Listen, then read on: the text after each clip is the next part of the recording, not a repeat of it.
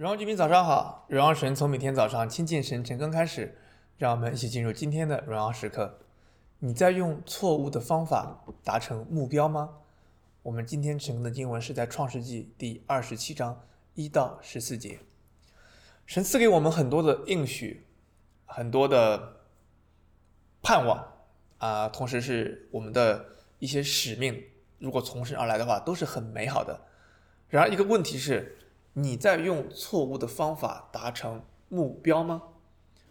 举个例子，生养众多啊、建造合神心意的家庭，我相信这是神给我们一个非常美好盼望的一个应许。但是如果你用错误的方式想要进入到一段感情，甚至一段婚姻，然后用错误的方式和价值观来引导小孩，那我们就在用错误的方法来完成这样的目标。有的时候会发现适得其反，而今天我们要看的经文是圣经当中，如果没有记错的话，是第一次团体诈骗的一个案件。就是说，当年老的以撒想要把长子的名分祝福去给到长子以扫的时候，被妈妈无意间听到，就立马叫来他心爱的儿子，也就是弟弟啊雅各，然后他们想要。趁机借着哥哥外出以及爸爸眼睛看不清的这样的一些情况，好把长子的祝福领受到弟弟的身上。在二十五章的时候，创世纪二十五章的时候，当啊利百加怀着两个孩子双胞胎在肚子里面就彼此那样争来争去，神就已经告诉啊这位父母说，两国在你腹内，两族要从你身上出来。这族必强于那族，将来大的要服侍小的。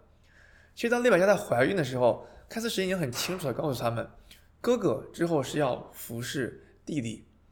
然而，好像妈妈跟弟弟这一派，哥哥跟爸爸是一派啊。在二十五章中也提到说，因为以撒就是爸爸爱以扫，喜欢吃他的野味，而妈妈利百加却爱雅各。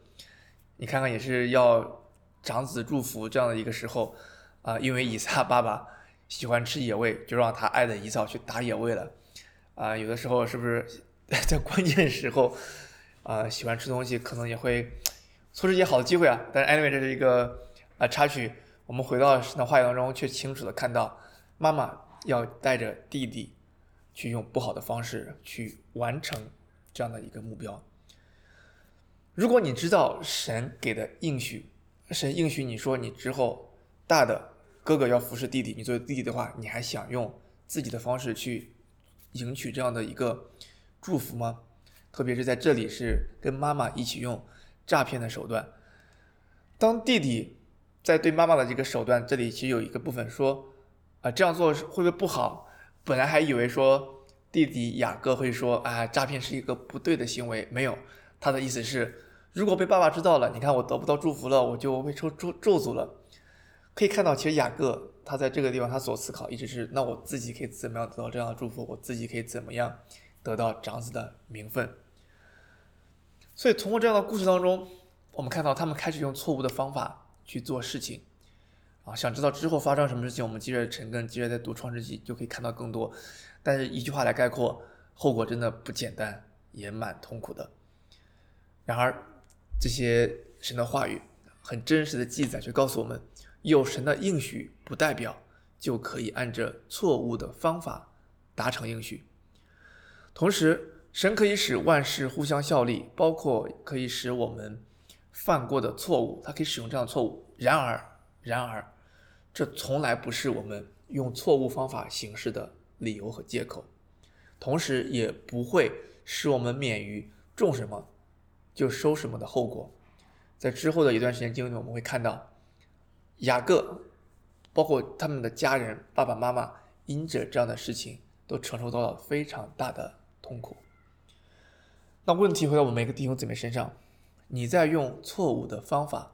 达成目标吗？我们一起祷告，亲爱的天父，我们谢谢你透过啊这样真实的记载，让我们看到我们人的软弱。很多时候，我们太想用自己的方式去来赢取你所给我们的应许。主要我们知道一些你给我们的东西是好的，然而我们却等不及，就想按照自己的血气，用我们的欺骗、诈骗、骄傲、比较等等各种不合你心意的方式，又来达成这样的一些事情。